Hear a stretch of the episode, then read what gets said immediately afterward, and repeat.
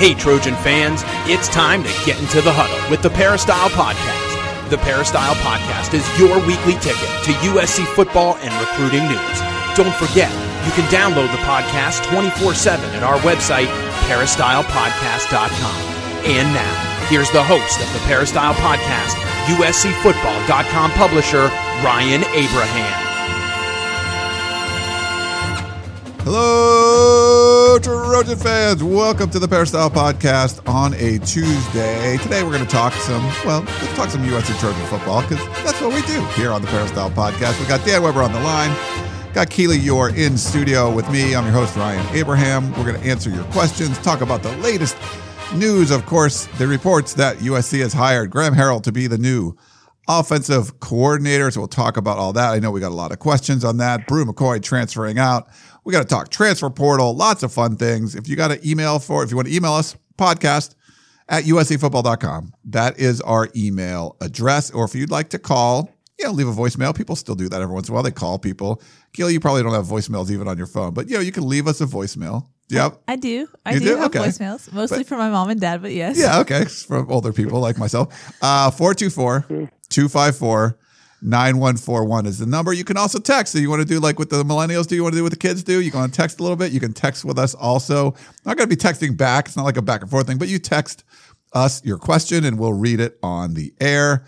Of course, download the podcast on all the different podcasting platforms. Please subscribe on iTunes or any of the other ones, and leave us some positive feedback.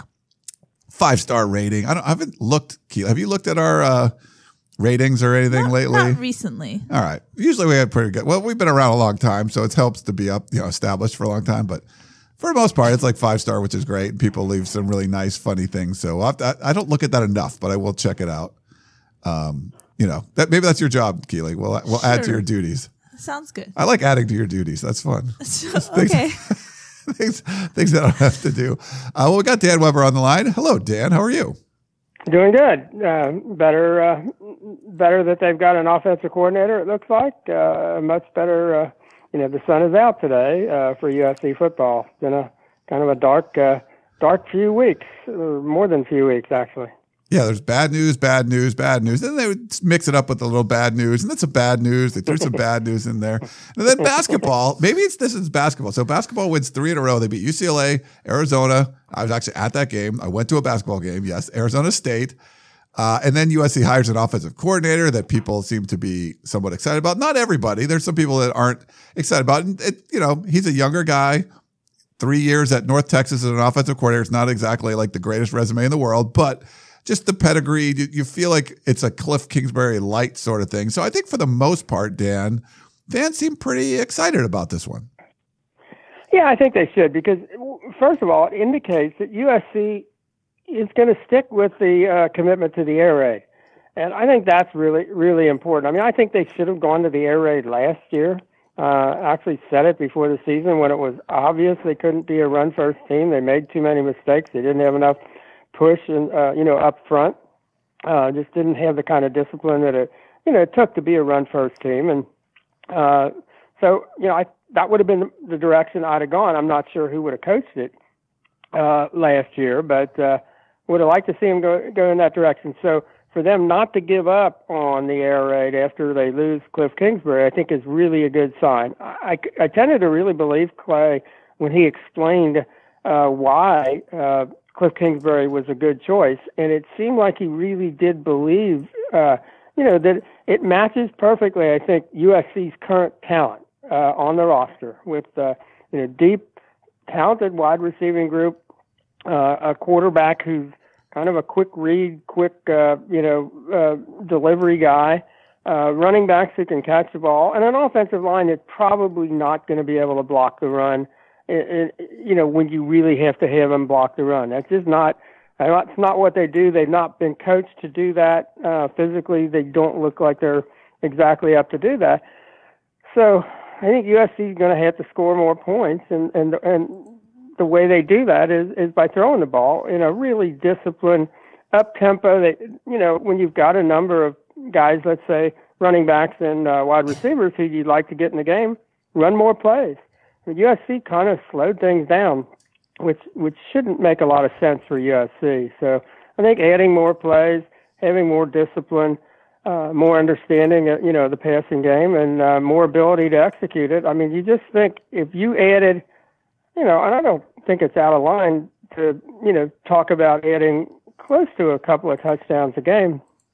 USC's whole season changes last year with no improvement in any other part of the game that wasn't up to snuff, just being able to put more points on the board. And I think that's what Graham Harrell should allow him to do with this personnel, is put more points on the board. I would say probably no more 3-point games or no more 14-point games against Cal, for example. It's just not going to happen.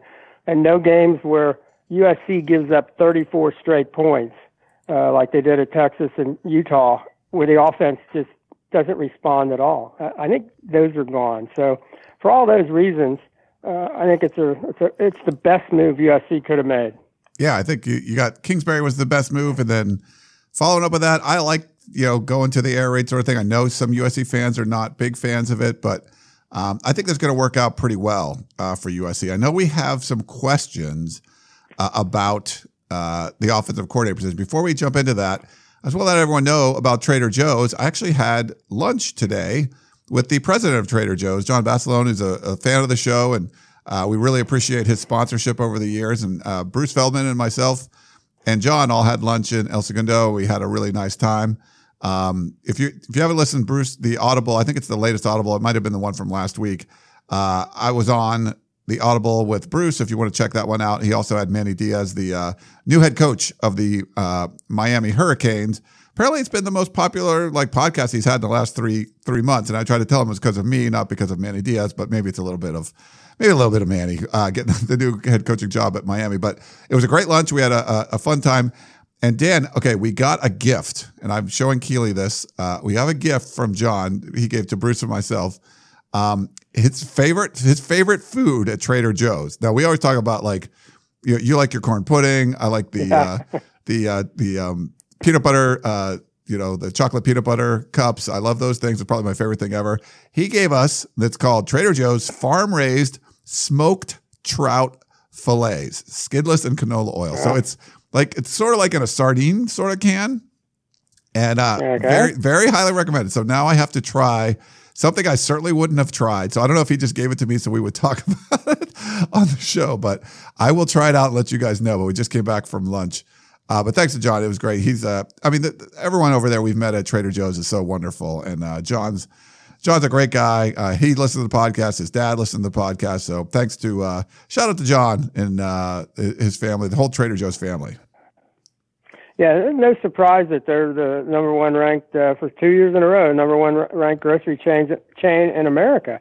And a big part of that, I think, when you look at the survey itself, is the friendliness of the staff and their just willingness to talk to people and listen to people and help you, all the kinds of things that they do. Just a special group. So pretty cool to be affiliated with Trader Joe's.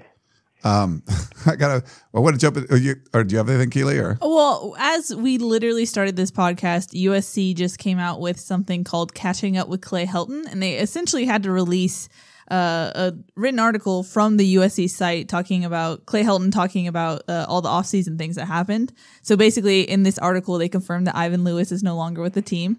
They said that they're going to announce the offensive coordinator very soon. They also confirmed that Bru did transfer, and Helton said that it was a personal decision for Bru. So basically, it's kind of, we haven't seen this from USC Athletics. They had to release a little article, basically having Helton address a lot of the off-season issues that have occurred. So something new for sure. Huh?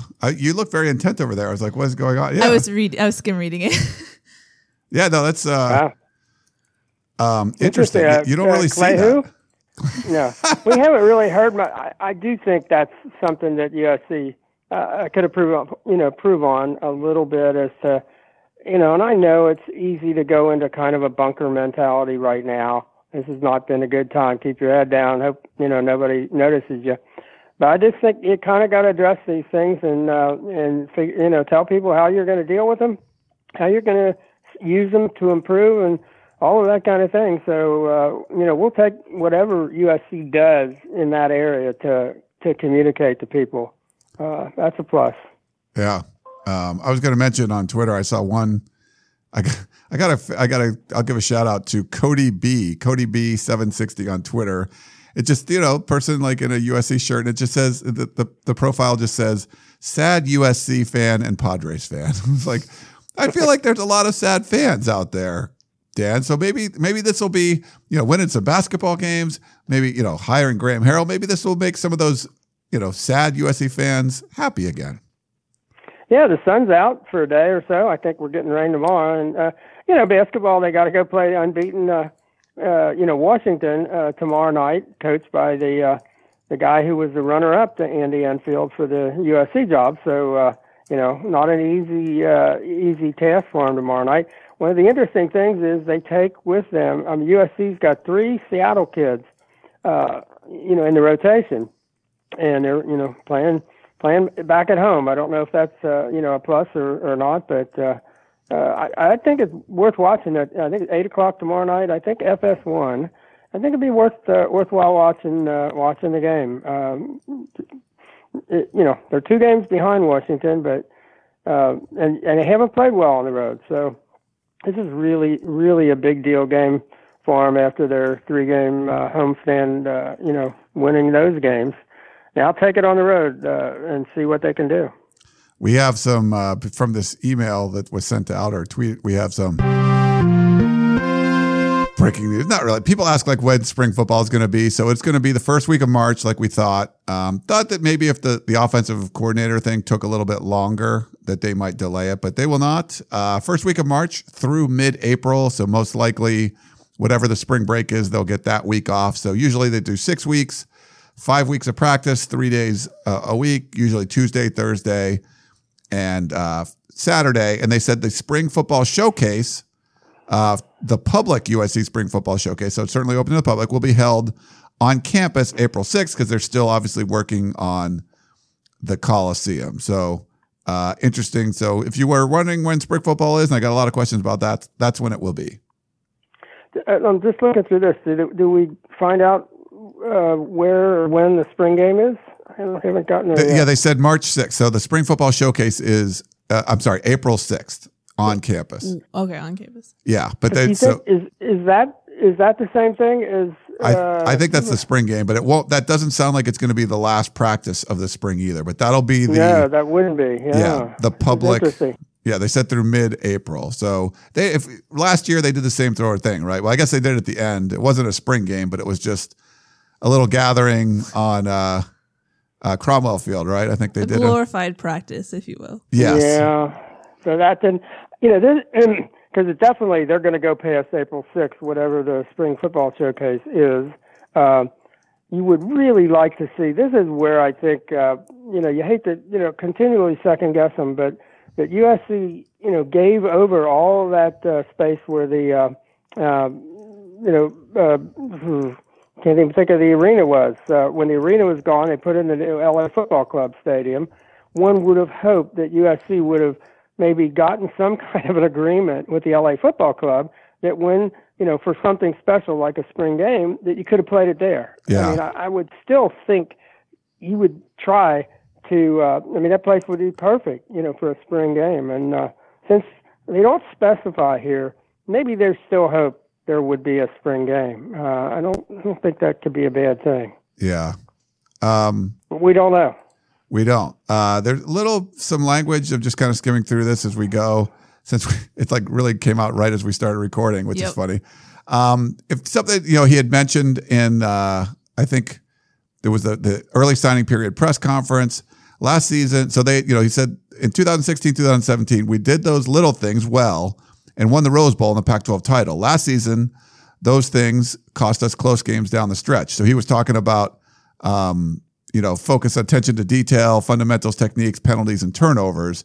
So what he said, mentioning that the last 4 losses that they had were by 7 points or less. So that was something he had mentioned before, close games down the stretch. And he didn't mention that one of those close games was a terrible UCLA team that only won 2 games, but that's what he was talking about. So he said, my total focus this spring, therefore, will be on the discipline of the game. I'll let our coordinators install scheme and system. So I think that's good that he's going to let that happen. But to say like, oh, they were really close last year to a Rose Bowl season or a Pac-12 championship, I don't think that's being genuine. Yeah, and I think we've already gotten the defense and the special teams installed. I would pay close attention to to those two. I would let, as I said, hands off on the offense. Let the air raid experts and the guys who run it in Harrell and Jinx, take care of that. But I spend a lot of time, with defense and special teams. I mean, you can call John Baxter the best special teams coach in America, and I know people would look at what he did at Fresno and all of that. I don't know that applies even close anymore. I think some things have to happen. Special teams have to get better. Almost every phase of special teams, and defense. I just don't think you can run kind of an NFL, defense that's predicated on being able to communicate the way NFL veterans do, and if you're haven't been here a couple of years, you're not going to really see the field unless everybody in front of you gets hurt. That can't be the way it's got to be. You've got to simplify things. You've got to get them out there. I think that's one of the things we hear about Graham Harrell that's so good is his ability to simplify what can be fairly, complex kind of an offense. And I think they've got to do that on all levels. And I think I'd like to see them concentrate on, simplifying, making it more player-friendly on both defense and special teams. I'd love to see that happen this spring. We'll see. So he also talks about, losing Cliff Kingsbury. It's part of the industry. Like Keely said, eminent. They'll announce the new offensive coordinator here really soon. Expect that to happen quickly. He mentions the 4 new assistants that were hired, but he also talks about, I know we talked about Chris Hawkins being a graduate assistant, but also Vianney Talamaival is going to be a graduate assistant. So 2 former Trojan football players will be GAs on this squad. And I like what he says. Our new offense coordinator will be someone who is knowledgeable, innovative, dynamic, and successful in both pass and run games. Has the ability to teach the system to the entire offensive unit. I think that's really crucial. I mean, I think that ability to, put it all together. I think one of the attractive parts about both Kingsbury and Harrell is the willingness to use the running backs and at times use a couple of running backs. And I think USC's, well-suited to handle that. They've got running backs. You don't even have to teach them to catch the ball. They can do that. And they also use the tight end, when applicable or as an H-back. I just like there's more balance. And, I know, a little more than 300 yards, a game passing and like 153 yards a game rushing. USC would take that. That would be something that, if this offense can do that, that would be a big, big step forward. Yeah. Any thoughts, Keely, from the release you were kind of scanning there too?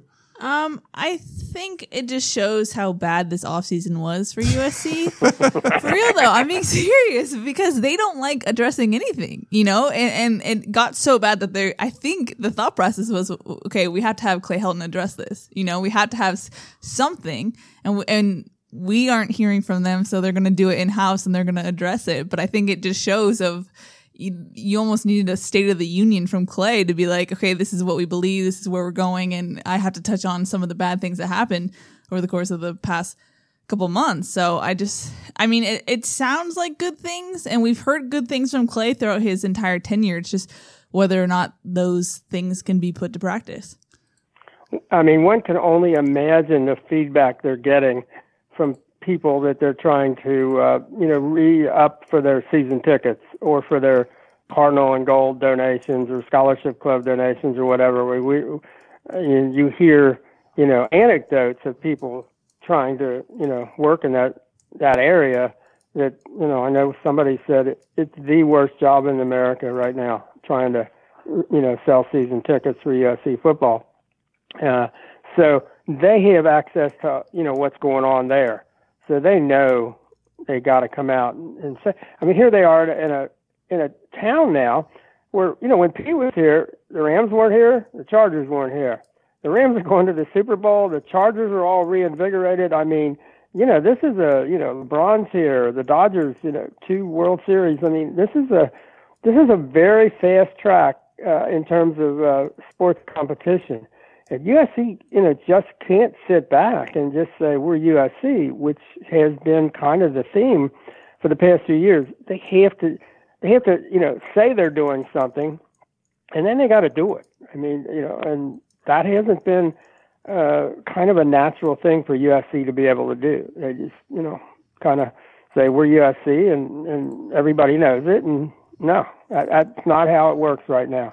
They've got to get out there and get it done, and which is why they got to get the Herald thing done. It's interesting they put it out today before they apparently have the signed contract for Herald. I mean, I think everything is agreed to.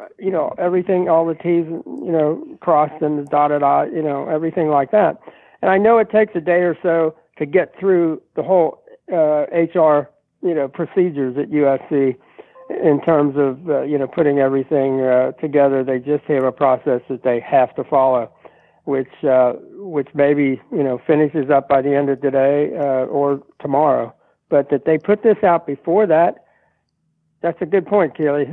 They must have been backed into the corner because you thought you would, unless they want to do something really special for the offensive coordinator when he's actually named, and maybe even have a press conference or something. I mean, that was a shame about Cliff Kingsbury. We hardly knew you, Cliff. No. He came and went, and we never got to see him. Yeah. I mean, it probably would have been worse, though, if we had this whole press conference and then he leaves. Good point. I mean, you're kind of stuck both ways, but yeah. But you're right, Kelly. This is not the customary way for USC to operate. No. And it's towards the end. He mentions the Bru McCoy stuff that Keely had mentioned. He said his decisions was personal to him, and he said that it's transferring is more common. He mentions the transfer portal. He said the other day there were almost 2,000 football players in the portal, and over 1,300 of them were Division I. He said everyone is experiencing attrition. It's something that all head coaches have to manage when it comes to rosters and recruiting. And we'll talk about the portal a little bit, but there's a lot of attrition away from, people leaving USC. And we've seen other programs. There's a lot of programs that have, it's not just USC. There's other programs too, but not really seeing anyone kind of coming in. But he also says at the end, he's excited for the season. He said, we have a chip on our shoulder. It's something to prove. So that's interesting. It'll be a little bit different attitude where this team will feel like, they're not the defending Pac-12 South champs. They're not going to a big bowl or anything. They're not going to a bowl at all. So maybe they will have more of a chip on their shoulder. Well, I mean, they certainly, when you look at early preseason takes that have USC fourth in the Pac-12 South, they better have a chip on their shoulder. I mean, that's just, that's incomprehensible for them to find themselves where they are right now. I mean, one would think, because last year we would hear things consistently where you talk to the secondary guys and they said, hey, we got the best secondary in the country, not just the conference, the whole country. And you just say, what are you talking about? I mean, but there's that sense of, well-being that USC had, where everybody gets a trophy. And they just didn't have that competitive fire. They just, that went away. I mean, it just did not exist last year. And, where it went, I don't know. But interesting, they really defined the new director of, strength and conditioning, which you would think everything that's in here would have already been a part of that job. Yeah, that they need to go into 300 words with great specificity. You think, what was going on here? Yeah. One other, if I don't want to be nitpicky, but when you put up a statement like this and you're addressing all the things, They have little promo videos on the side. Yeah, I caught that too. One of them is USC offensive coordinator Cliff Kingsbury arrives on campus. Like, maybe get that out of the rotation. Like, you probably don't want to be putting that out there. Yeah. Wow, I tweeted a screenshot of that. Wow. Yeah. So come on. I don't want to be mean. I'm not trying to be a jerk, but that's like that's like a little salt in the wounds. Yeah, maybe. But the timing's interesting. Yeah. Not just because it came out right as we started recording the podcast, essentially, but that they're going to announce Graham Harrell like within the next 24 hours, probably, like maybe 48 hours, but soon. And so would you wait until you could like you haven't said anything, you know, and it's like you're going to say something big here in the next day. Why are you saying something like big right before you say something big? Do you think they're trying to address it? Like, yeah, this happened. Okay, get that out of the way. The bats us out of the way. Look, we have a new offensive coordinator. Yeah. Let's be positive and move forward, which if they want to do that. Two straight days of great news for USC fans, maybe. You know, they get a second bite of the apple this week. Yeah. I don't know.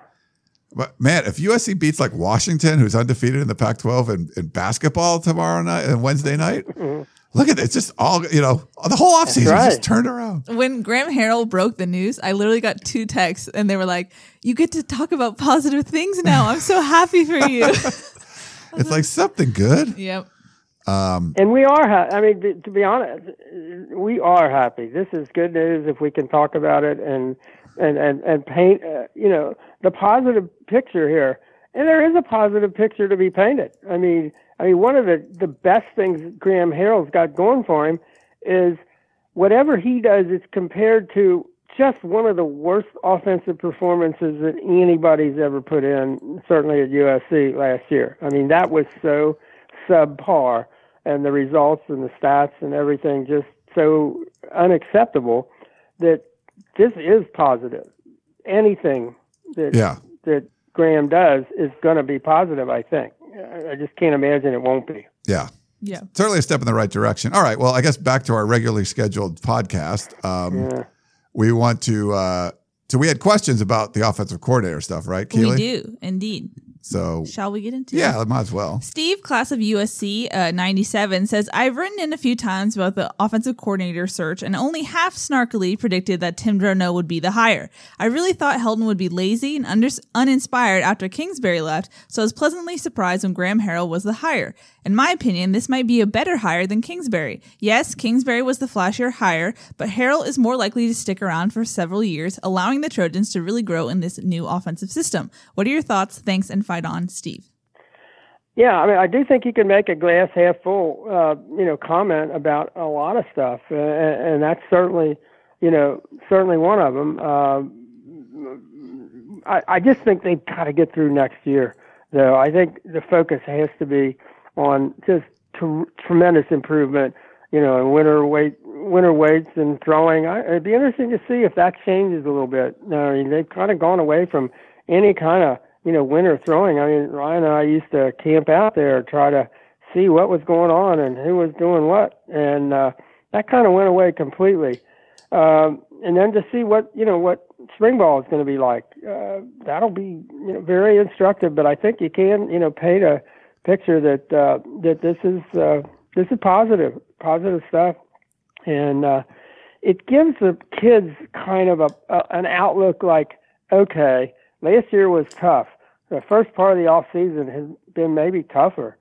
Now there's a ray of hope. Now we got, okay, we are going to do this. We're geared up to do this. This is who we are, and I think that's the kind of positivity that every program has to have, and it was lost. I mean, if you're picked to be fourth, I guess with John Wilner picked them fourth in the Pac-12 South for next year. That's just, you know, that's, I mean, what do you do if you're a USC football player and you're looking at that and thinking, how did this happen? How could we possibly be that team?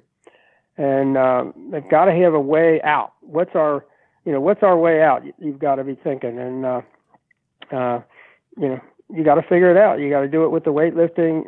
I think I wish there's some little mention of eating right and diet and all of that. I hope, you know, that they make a commitment there so they, you know, compete with the big boys in terms of, you know, what they're doing with the nutrition program. I don't think we saw anything about staffing up and recruiting, but that's another thing that has to happen. You got to do all of those things. That they haven't gotten to any of that much yet is worrisome. That's not probably a good thing. And you know, that they stuck with the commitment on the offensive coordinator is the one really good thing. And whatever had to happen last week in terms of, you know, the negotiations that went on most of the week, and they were able to get it done. I think that's a plus. That's very much a plus. But I think there's a whole lot of work to do, and I'd really like to see the coaching staff come together and explain how they're going to get better. How are you going to get better on defense and special teams? How does that happen? How do you get better in the weight room? How do you work harder? You know, what has to happen for, you know, this team to practice better? I mean, last year's spring ball I thought was just a throwaway. I mean, it was like some of the bowl practices. That can't be anymore. It's got to be a lot more serious, a lot more competitive, a lot more physical, a lot more demanding. Yeah.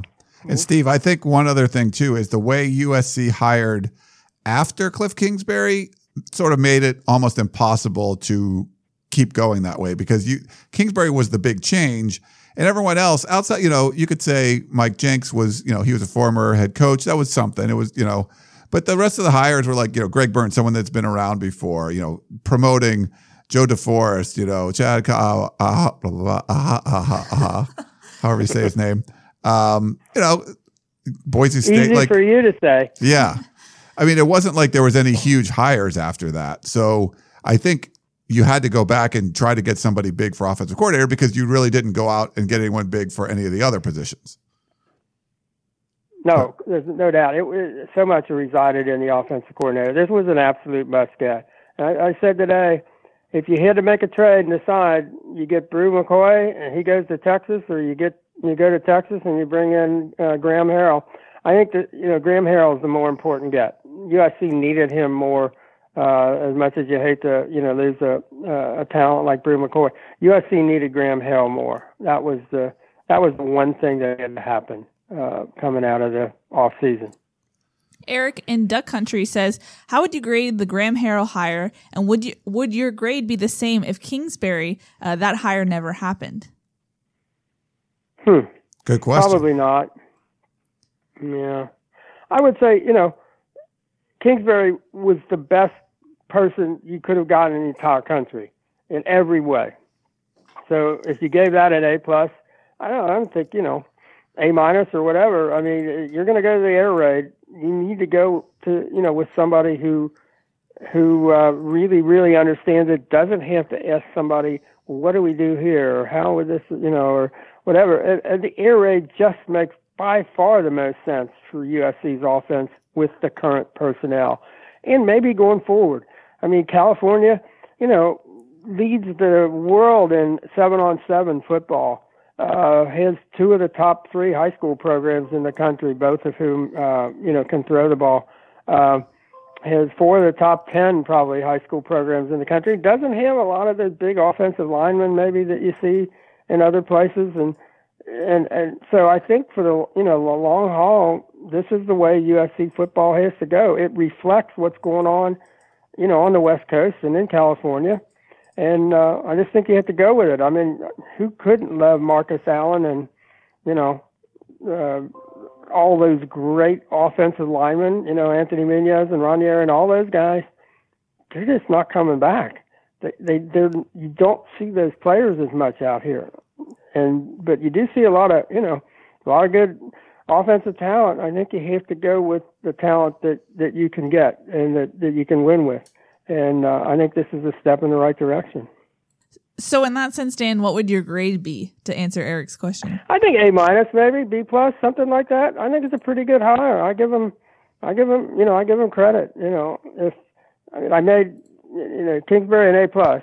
I don't think anybody would argue with that. I mean, if you hire a guy a month before he gets an NFL head coaching job, and he's young and innovative and all these other good things that you needed to have done with your program, they couldn't have had a better hire. Now, Did USC get all the credit for that? No, I think Kingsbury wanted to come to L.A. He picked USC out. He's a good buddy of Matt Leinart. I have a feeling Matt Leinart probably was telling him things like, they got a lot of talent that could make the air raid go. This would be a pretty good place to hang out for a year or two. So I don't know that USC, just did everything that that gives you all the credit for getting Kingsbury. But Kingsbury, I think, would have been the best hire in college football in the offseason in the whole country. So now you've gone down that road. You have to, I think, the worst thing they could have done was say, forget that air raid. Never mind. We'll go to what we know. Nuh-uh. And they couldn't do that. And I know the people who were scared about, elevating, Coach Drevno. I can understand their fear that something like that was going to happen. I don't think it could. I think the response would have been so negative to replace Kingsbury with an in-house hire. I think even we say USC sometimes exists in a bubble. Even USC knew in that whatever bubble they exist too often, they couldn't get away with that. That would not have flown.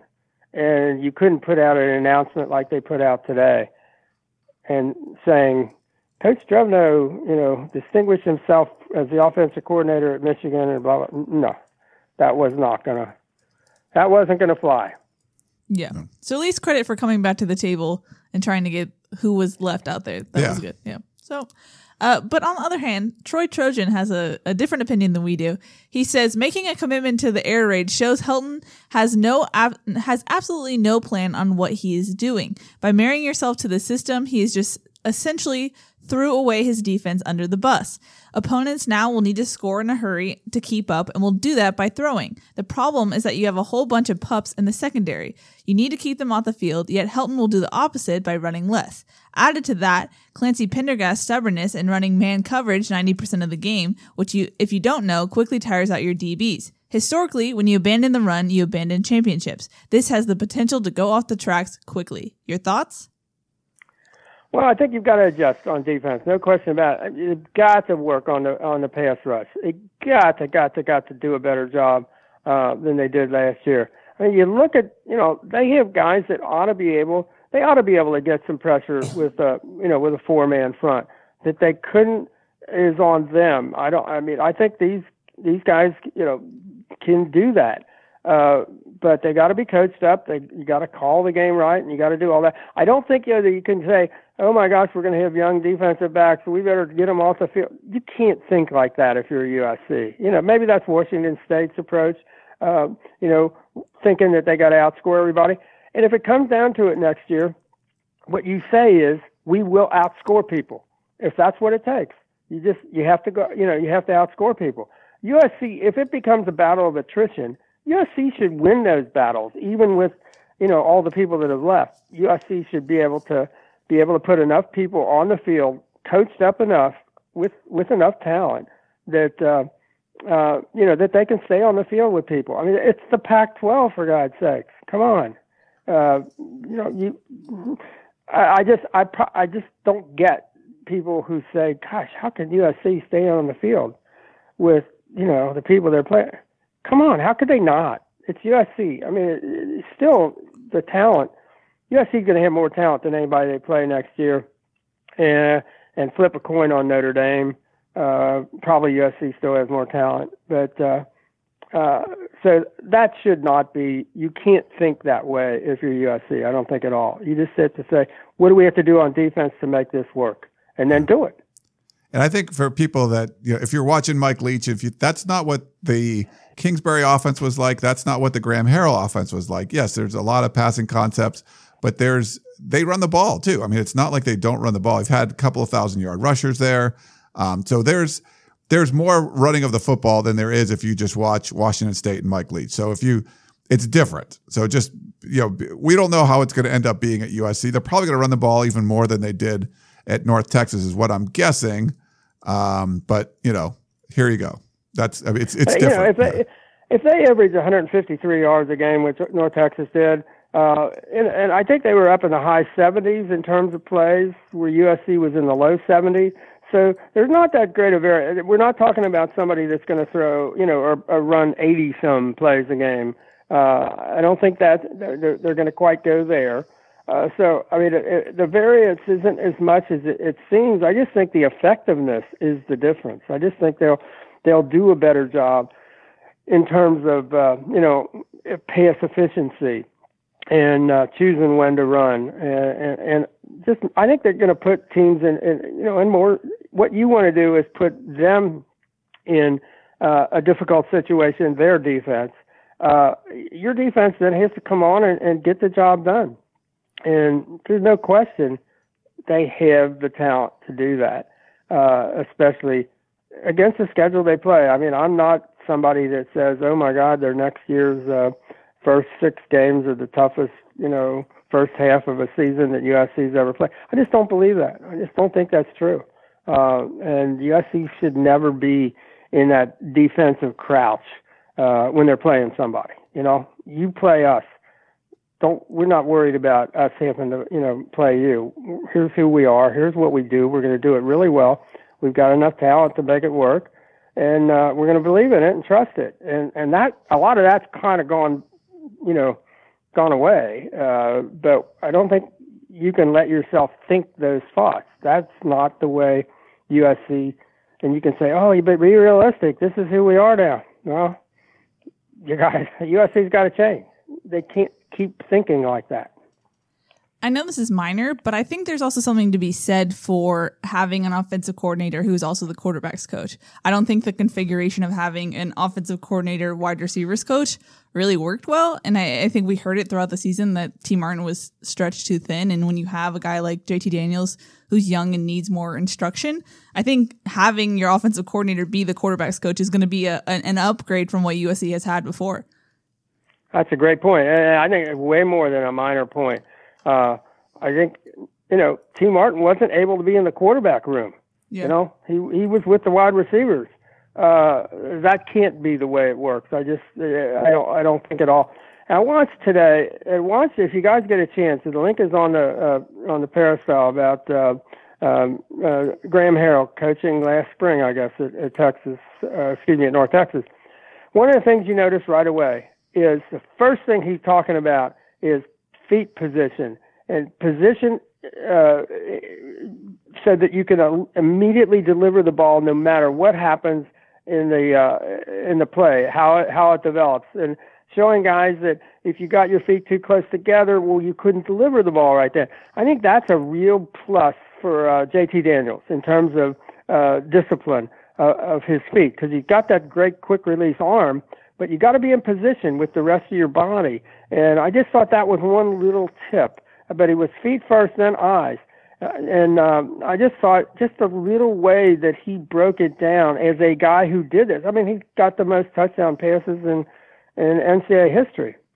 And the second most yards. That's like a kind of a thing, kids pay attention to that. I think he's been there. He's done that.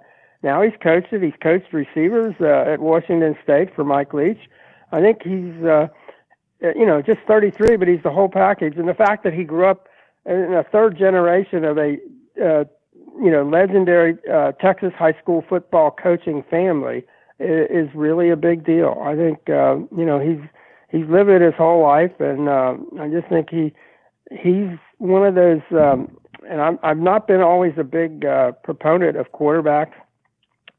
As seeing the whole thing in the defense and the special teams and all that, but as far as a quarterback who I think will be able to take over the whole offense, I really like what I'm seeing of Graham Harrell, what we're hearing about him. I just think couldn't be more positive at this point. But the fact that he'll be in the quarterback room, I think, is really big. Yeah.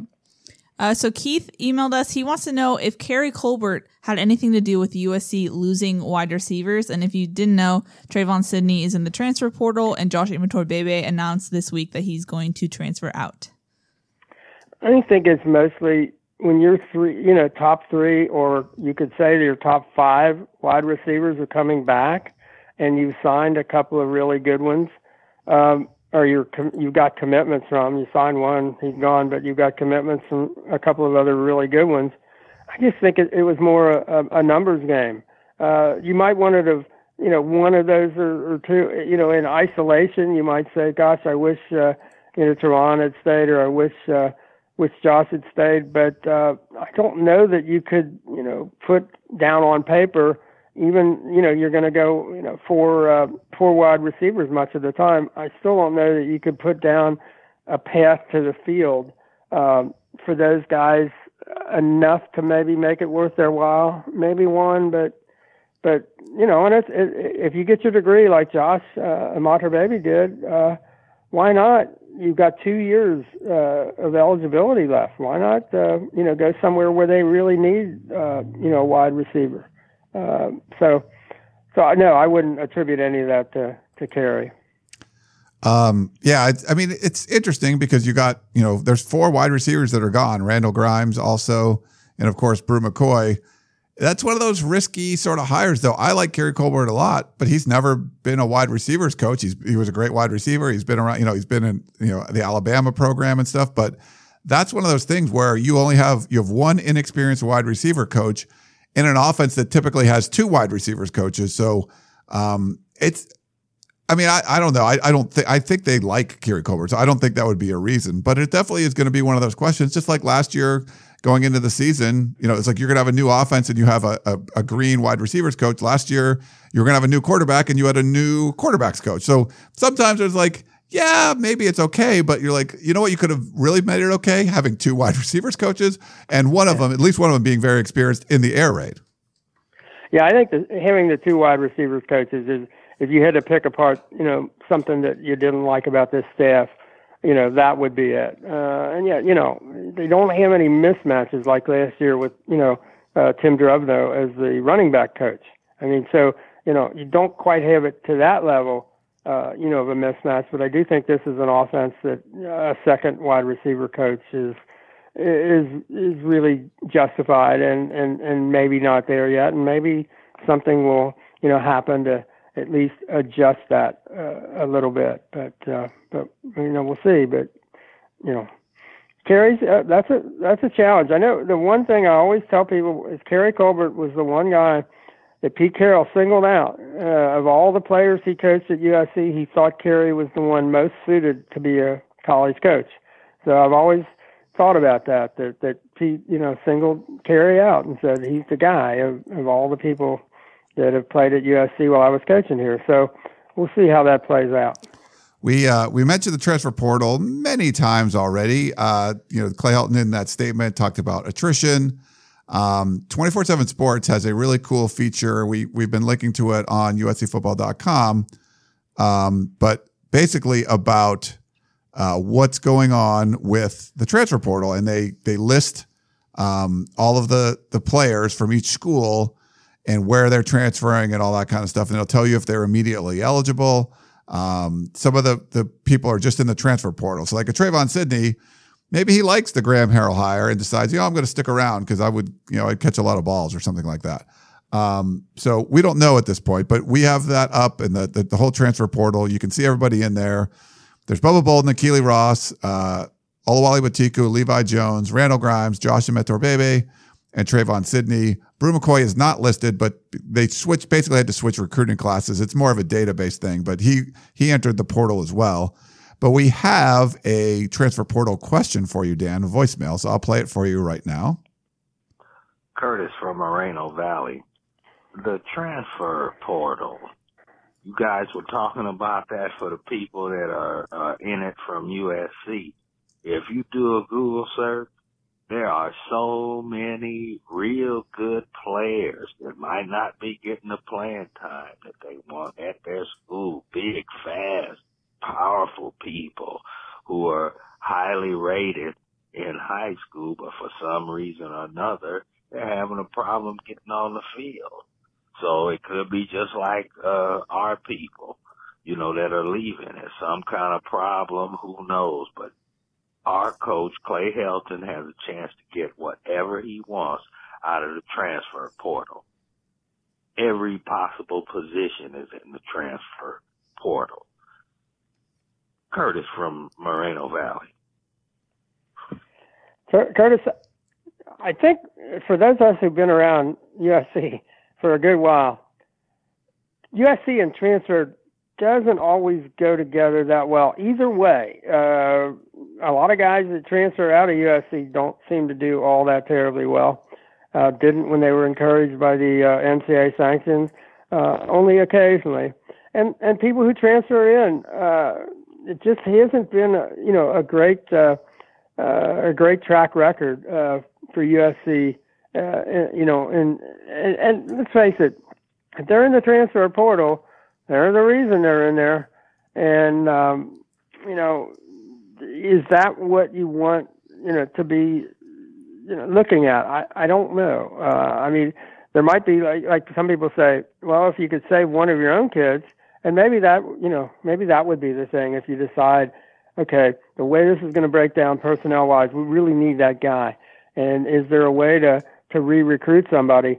I might look, with favor on that, but, you get the sense that you do too much of that, you're just picking up somebody else's problems.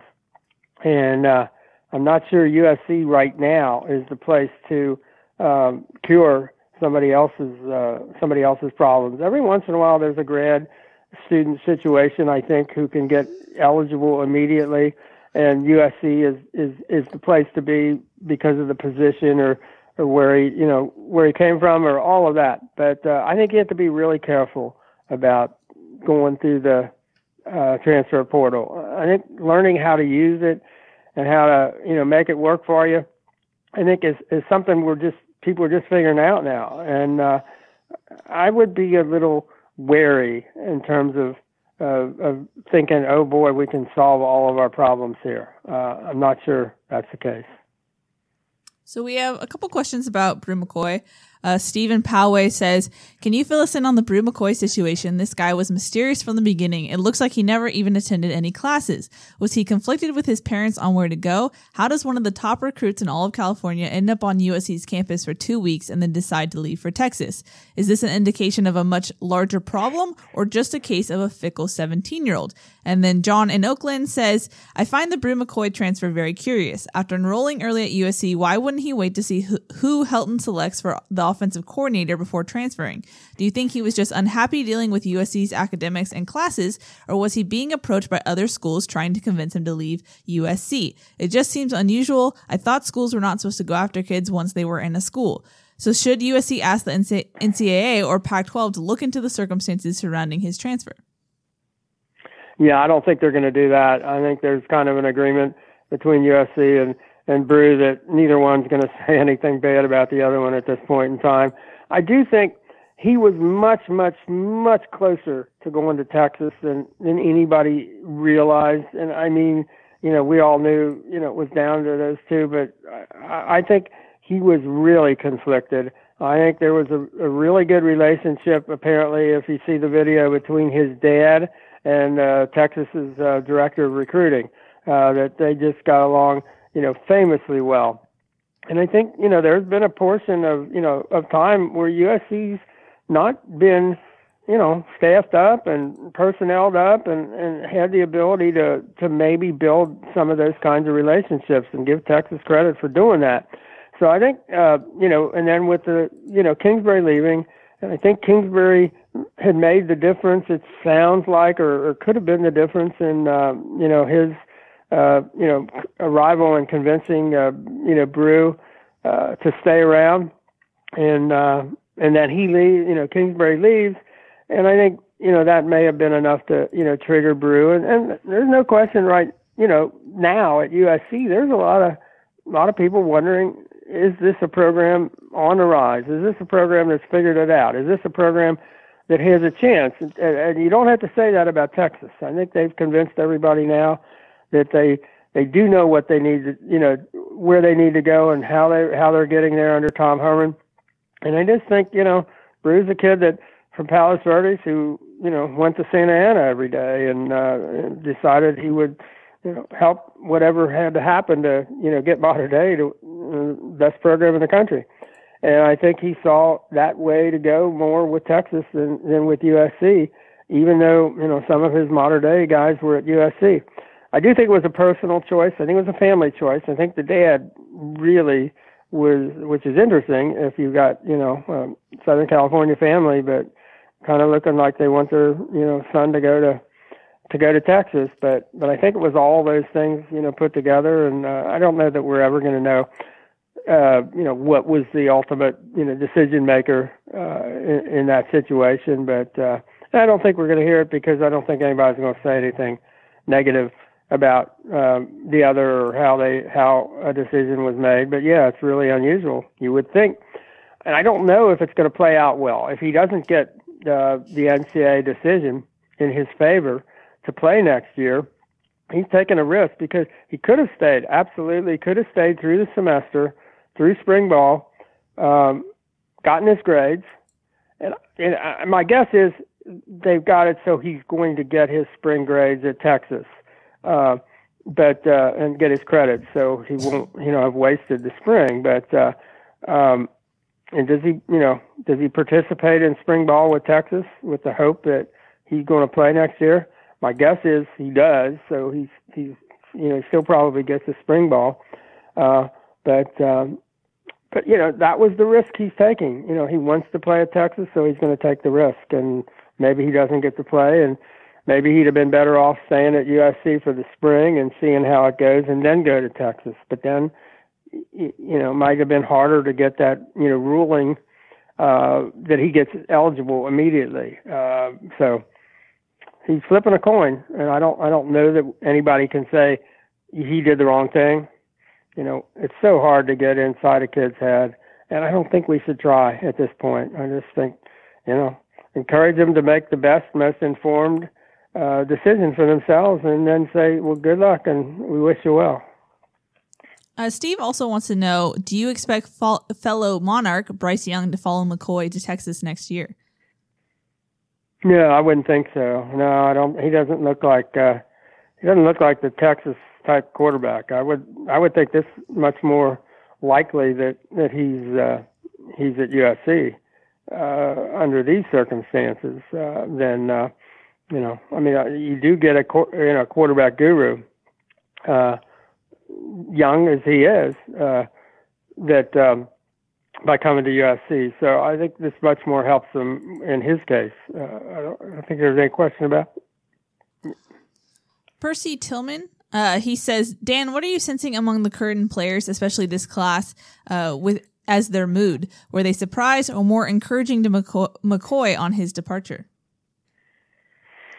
Yeah, I think they were, you know, conflicted. I think they like him. They like him to do well. I think, you know, obviously especially his modern day guys would certainly, you know, have wanted him to hang around.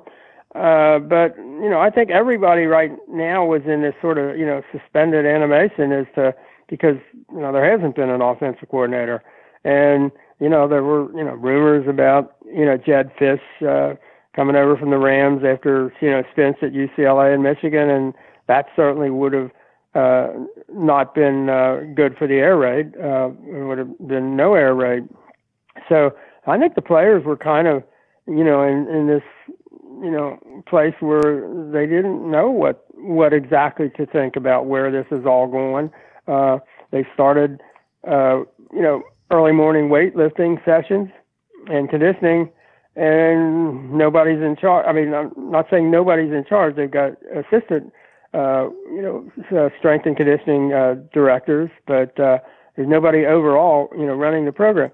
So you could imagine they're kind of like, well, how's this going to work out? What are we going to be running on offense? How do we, you know, how do we look at at spring ball? How do we look at our winter, you know, sessions? So I think there was a lot of, you know, just questioning more than anything about where is this going.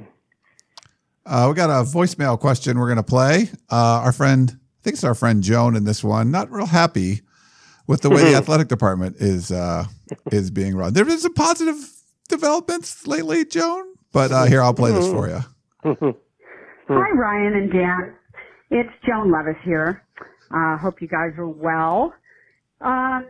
Been thinking a lot and talking to a lot of people out here in USC fan land. And everybody's pretty upset and angry, obviously. My thought is this, that obviously it is difficult for Swan to step down since there is no president, and our board of trustees is kind of looking like our athletic department at the moment. It's just on fire, and it's just really sad. It just makes me sad. But what about this? I think it's time for Helton to resign. Well, as Dan said in his article towards the end of the season, I mean, it would be the right thing to do. We can't even hire anybody for some of our open positions because no one wants to join an organization in this kind of turmoil. And it's now affecting, you know, the players, and the players are the most important of all, and this is just not doing them justice. They came to this school to excel and play football and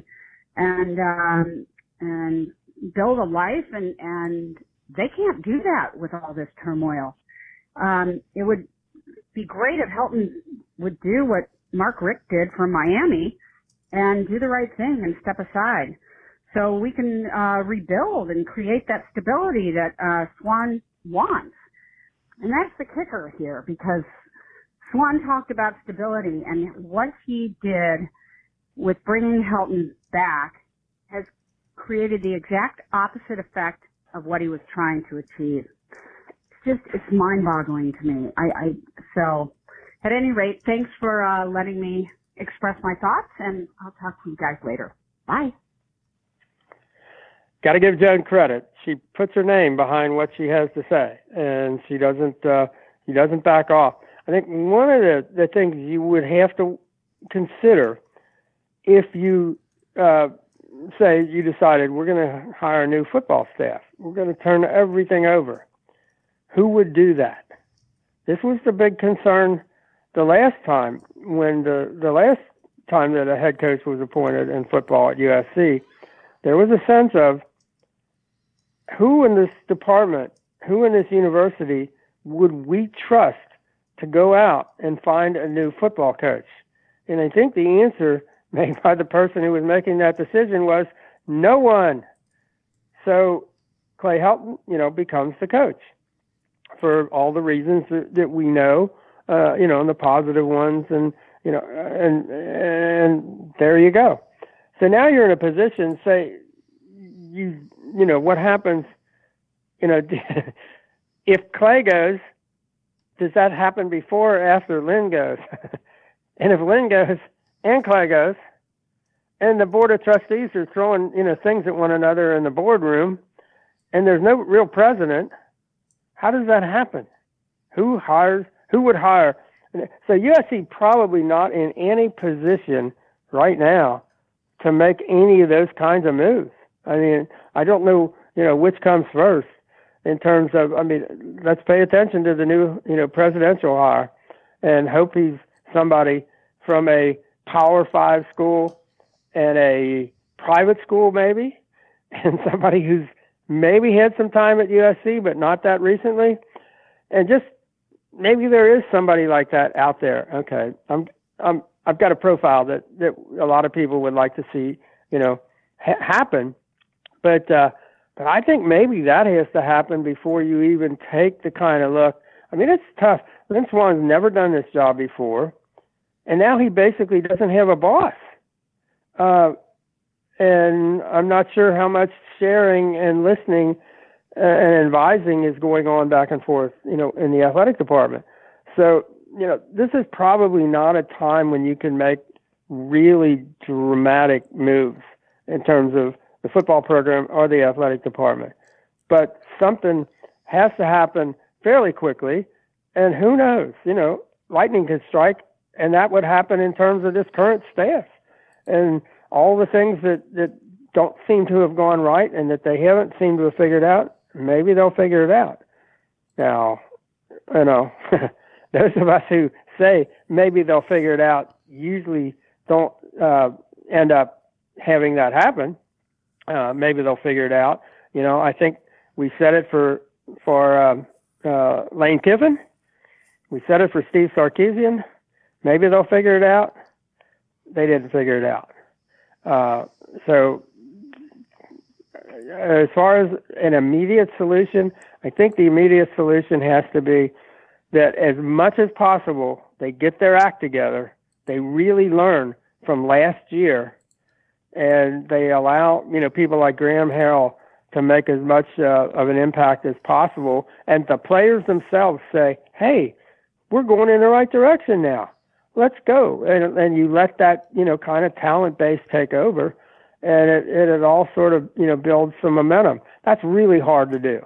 I mean, Pete Carroll did it because he was Pete Carroll and got all that to happen. Can you have it happen without a Pete Carroll? It's really hard. I mean, there's a reason that the two teams playing in the Super Bowl this week are coached by Bill Belichick and McVay. You know, they're the best coaches probably in the NFL right now. It's not a surprise that their two teams are the two left standing. You know, football is a head coach's game. So, but I don't know that they can make any moves right now at USC. It would just be, you know, it would have been too difficult. I think they hit an option when Kingsbury was offered the head coaching job at the Arizona Cardinals. At that point, USC could have said, "Do we make him a head coaching offer to keep him here and the enthusiasm about the air raid and what have you, and basically keep the rest of the staff in place?" That was the decision that USC had to make, and they chose. You know, Lynn Swan chose stability. But as far as doing all the things Joan wants us to do, I'm not sure USC is prepared to do those right now. While we're on the topic of making moves, Tony Garcia has a hypothetical for both you and Ryan.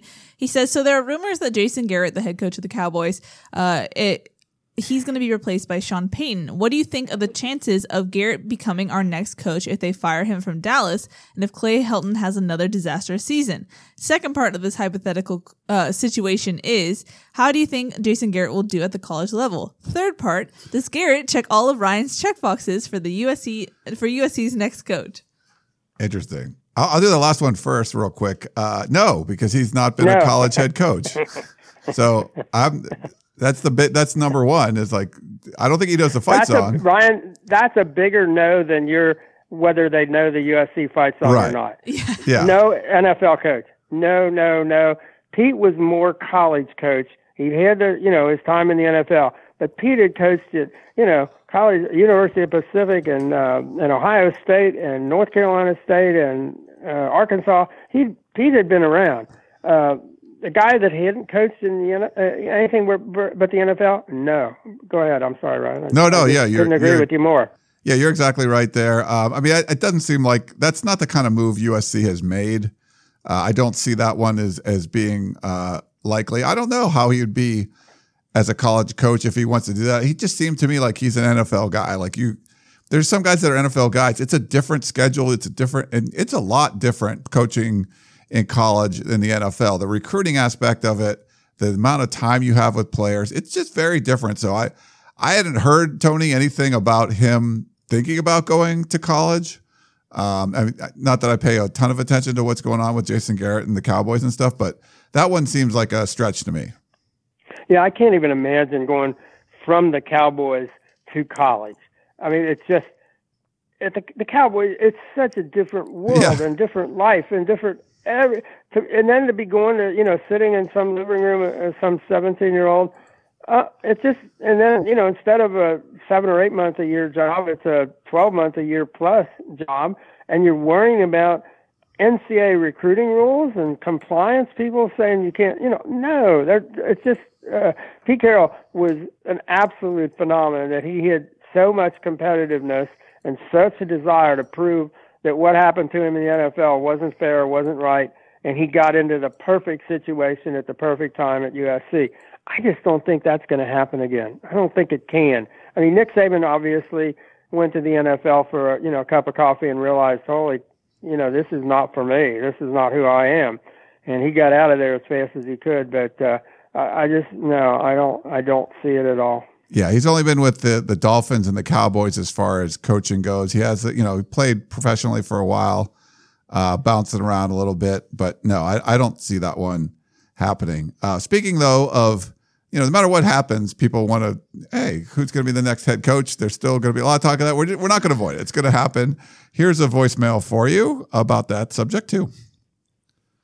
Hi, guys. This question is for Dan. Can someone please explain to me the enthusiasm on the P behind hiring Urban Meyer to be USC's next head coach?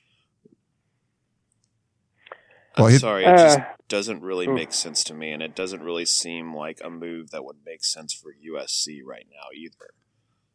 I get that he's a heck of a head football coach, and I'm all for turning the program around, but this just does not seem like the route. Anyways, be interested to get your thoughts. Fight on, Jason of Longhorn Country. Hey, Jason, we want to work on your pauses a little bit. Sometimes you get a little too long and we think you're done. So just work on the pacing. But he's a devoted caller. He is a devoted caller. Quality is great. Yes, they're great. They're great sounding calls, but just work on your pausing. I think the thing about Urban Meyer, I was talking to some parents who have had kids recruited by all the big programs in the country, and they will tell you he's the best in terms of how he recruits and what he does and what he says and how. Now, if you look at some of the things that happened when he was coaching at Florida, you look at some of the things that have happened, obviously, at Ohio State, he's got some blind spots. He's got some terrific blind spots where he, and he even admitted it, I think, you know, recently, I guess at the bowl game, he talked about that's one of it. Somebody said something about, you know, the outside stuff going on. Is that going to bother you or whatever? And he said, unfortunately, no, I don't let stuff bother me like that. You know, like, you know, the police arresting your players and all the other stuff that has happened through his, you know, his career. He pretty, you know, single-minded. I think the upside of Urban Meyer would be, here's a guy who have a chance to win national championships at three different schools. That's never been done. Not, you know, I don't know, back in the, you know, 1800s or whatever, but in terms of modern college football, that would put him in a class of his own. I mean, by, you know, himself. And he's gone right now knowing that his, you know, resume has some real negatives on it. And he would probably, you know, relish the opportunity to not have people saying, oh, he's the guy at Ohio State with the assistant coach and all of this stuff, or you know, or all the things that happened in Florida. So, USC, if you're Urban Meyer and you're looking around, and let's say you're working for Fox, as you are this year, and you're in L.A. Every week during college football season, you start looking around and you say, and you look at USC and you say, you know, that's one of the schools, and there aren't many, where you could win a national championship and you wouldn't have to cheat. So if I'm Urban Meyer and I want to rehabilitate myself, I might pursue the USC job in a year or so, health permitting. And if you're USC, you got to think, man, we got, you know, this negative stuff here, but we got, you know, this other side here. I think it would be a very hard call in a lot of ways. And I know it's easy to say, nope, you just wouldn't even consider it. He's not, you know, USC's guy. So I think there are reasons, but when you talk to some of the, you know, the parents and that, they say, man, he is so good at what he does and how he does it. And so if you put him at USC, I mean, here's the thing you think is Urban Meyer and USC together, as was the case with Howard Jones and, you know, McKay and Pete Carroll, you win national championships. Probably you'd have a really good chance to win national championships with Urban Meyer. I don't think there's any question about it. Now, where that fits in terms of USC's overall sense of who USC is and how it does what it does, but I can see why, you know, people would look at that and say this, because Urban Meyer wouldn't come here unless he had the ability to say, you know, we're still questioning whether can USC do this in strength and conditioning, can they do this in nutrition, can they do this in recruiting? There wouldn't be any of those questions. If you hire Urban Meyer, those things are all done. I mean, you don't get an Urban Meyer without that kind of commitment. So one of the, you know, things that you would say, man, that that makes me think about it positively is it would indicate a commitment by USC to compete for national championships. Is that a bridge too far? I don't know. But I don't think it's one of those questions you just dismiss just because of Urban's, the negative part of Urban's history. Yeah, I think the president is going to have a lot to do with that. Like, you could have a president that's like, we don't want Urban Meyer as the head coach at USC, or you could have one that would be more open to it. And then does Lynn Swan want someone like Urban Meyer to be the head coach? So I think there's multiple layers that you would have to kind of get through, but the president, that's something the president would have to sign off of because there, controversy around Urban Meyer. But I agree with you. If you want to win national championships, there's only like five guys that have won national championships, like head coaches out there. Bob Stoops is one of them that's not working right now. Urban Meyer's another one. So you get one of those two guys, I think you'd probably do well on the field.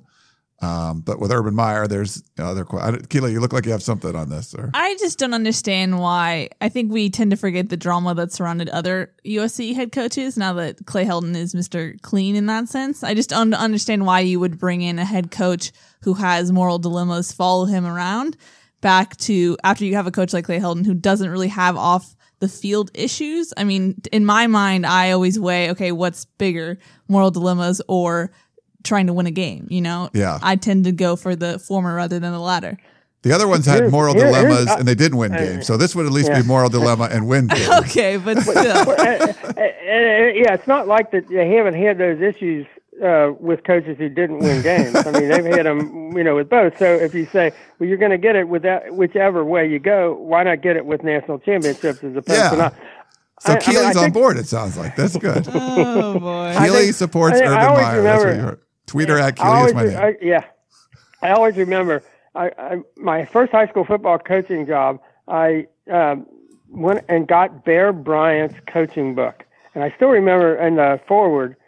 And I was gonna, techniques and all the ways you do this and that and the other thing. And Bear Bryant flat out said, the first thing for a coach, you have to find a president who you can work with.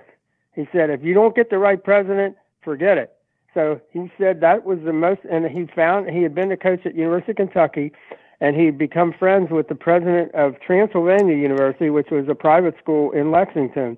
And that president got the job as president at the University of Alabama. And Bear said, after being at Kentucky and Texas A&M, he said, I can go work with this guy. He and I are going to be fine. And I think what Ryan said is a good point. If you get a president who says, I can work with Urban Meyer, that's a whole different deal than if you get a president who says, holy, I don't want to work, that guy will run right over me, or I don't want to have to deal with, with that guy. So I think you're exactly right. It all comes down to the confidence level of a particular president and his ability to, say, work with an Urban Meyer type guy. I'm not thinking that would apply to Nick Saban. I don't know how that, you just basically have to say you're in charge, coach. One other little anecdote. I was covering the Kentucky-Indiana football game one year and got on the elevator at like the first floor, and second floor, Bobby Knight gets on.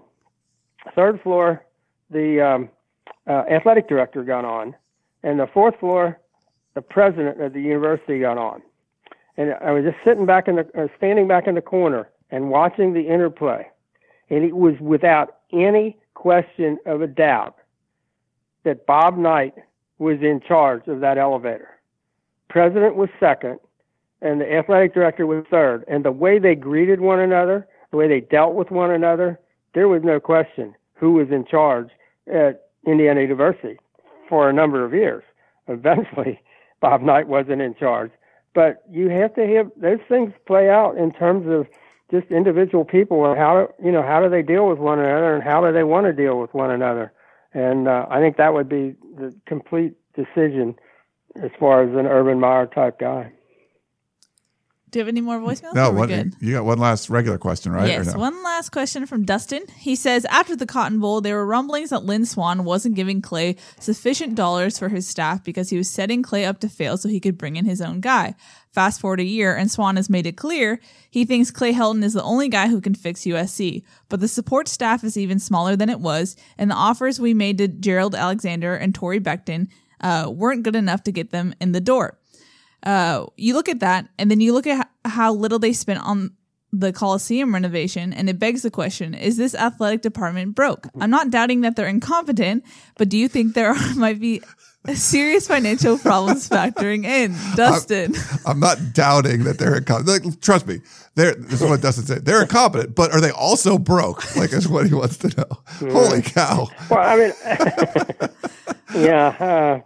I mean, I don't think it helps that they're going, that all the, the donors and the, season ticket holder and all those people are not coming back in the numbers that they needed them to.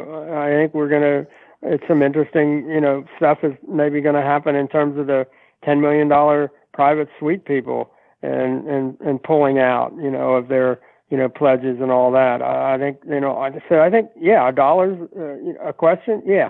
I do think, though, I think the last year that we have information data about spending, I think USC spent $40 million on football. Clemson spent $38 million. So obviously $38 million in Clemson, South Carolina goes a lot farther than $40 million in LA. But, USC isn't losing out. And Alabama spends $69 million, and nobody's even close. Is anybody going to be able to spend with Alabama? No. Is that going to be the difference? No. USC definitely needs to spend more than they're spending right now, and it really hurts to be in the Pac-12. It hurts to have the teams that don't bring a lot of fans, and it really hurts to have that TV contract.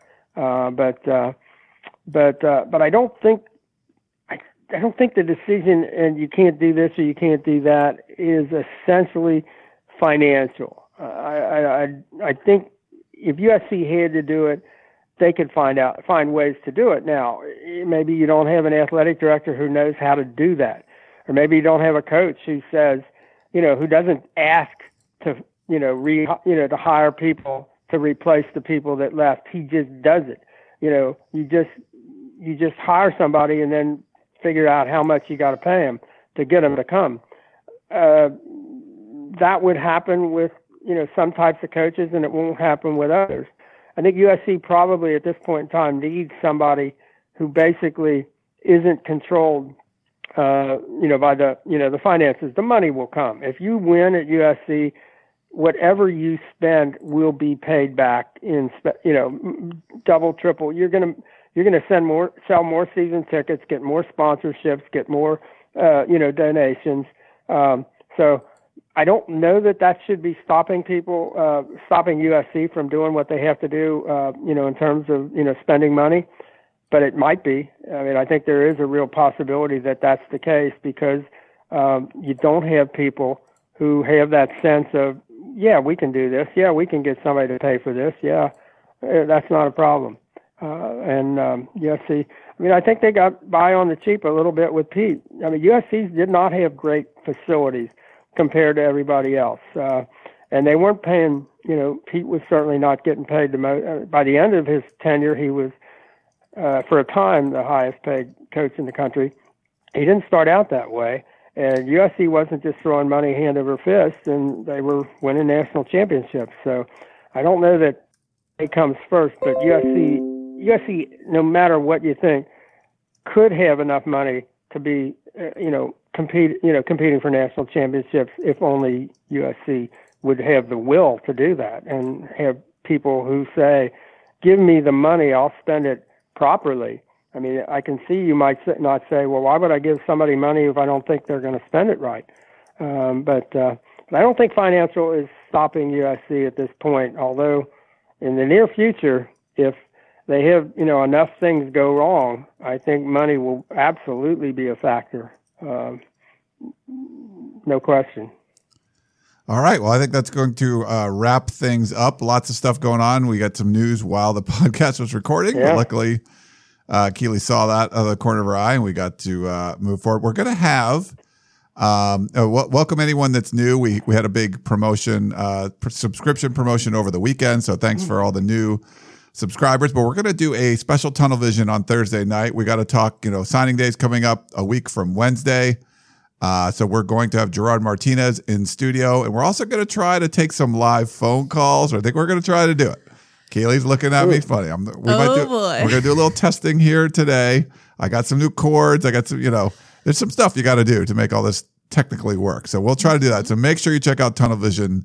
Check out USCfootball.com. We'll put it up on Facebook, on YouTube, and on Periscope. But maybe live calls if you want to call in and say hello. Buckle up, everybody! Hey, good thing the basketball game's Wednesday night this week. Okay, so you can make the basketball game Wednesday and Tunnel Vision on Thursday. Yeah, Gerard wanted to kind of do it Wednesday because we write the War Room stuff Thursday night, but we end up doing that. So so Thursday night, make sure you check it out. Hopefully, you guys enjoy the show. That is Keely Eure and Dan Weber. I'm Ryan Abraham. Thank you so much for tuning in to the Peristyle Podcast, and we will talk to you next time. You may have noticed that shopping at Trader Joe's is unlike shopping at other markets. People ask us all the time how we manage to have such unique, interesting, and delicious products at such great everyday prices. This is Dan Bain of Trader Joe's. The answer is simple. It's all in the way we do business. We buy directly from the manufacturer whenever possible. This helps to keep our costs low, and we pass those savings on to you. No gimmicks, just great values at honest prices, every day at Trader Joe's. Thanks for listening. You've been listening to the Peristyle Podcast, presented by USCfootball.com. Be sure to tune in next week for the latest news on Trojan football and recruiting. Don't forget, you can automatically download the podcast directly to your smartphone or tablet for free. Just click the iTunes link on peristylepodcast.com or search for Peristyle Podcast at the iTunes Music Store.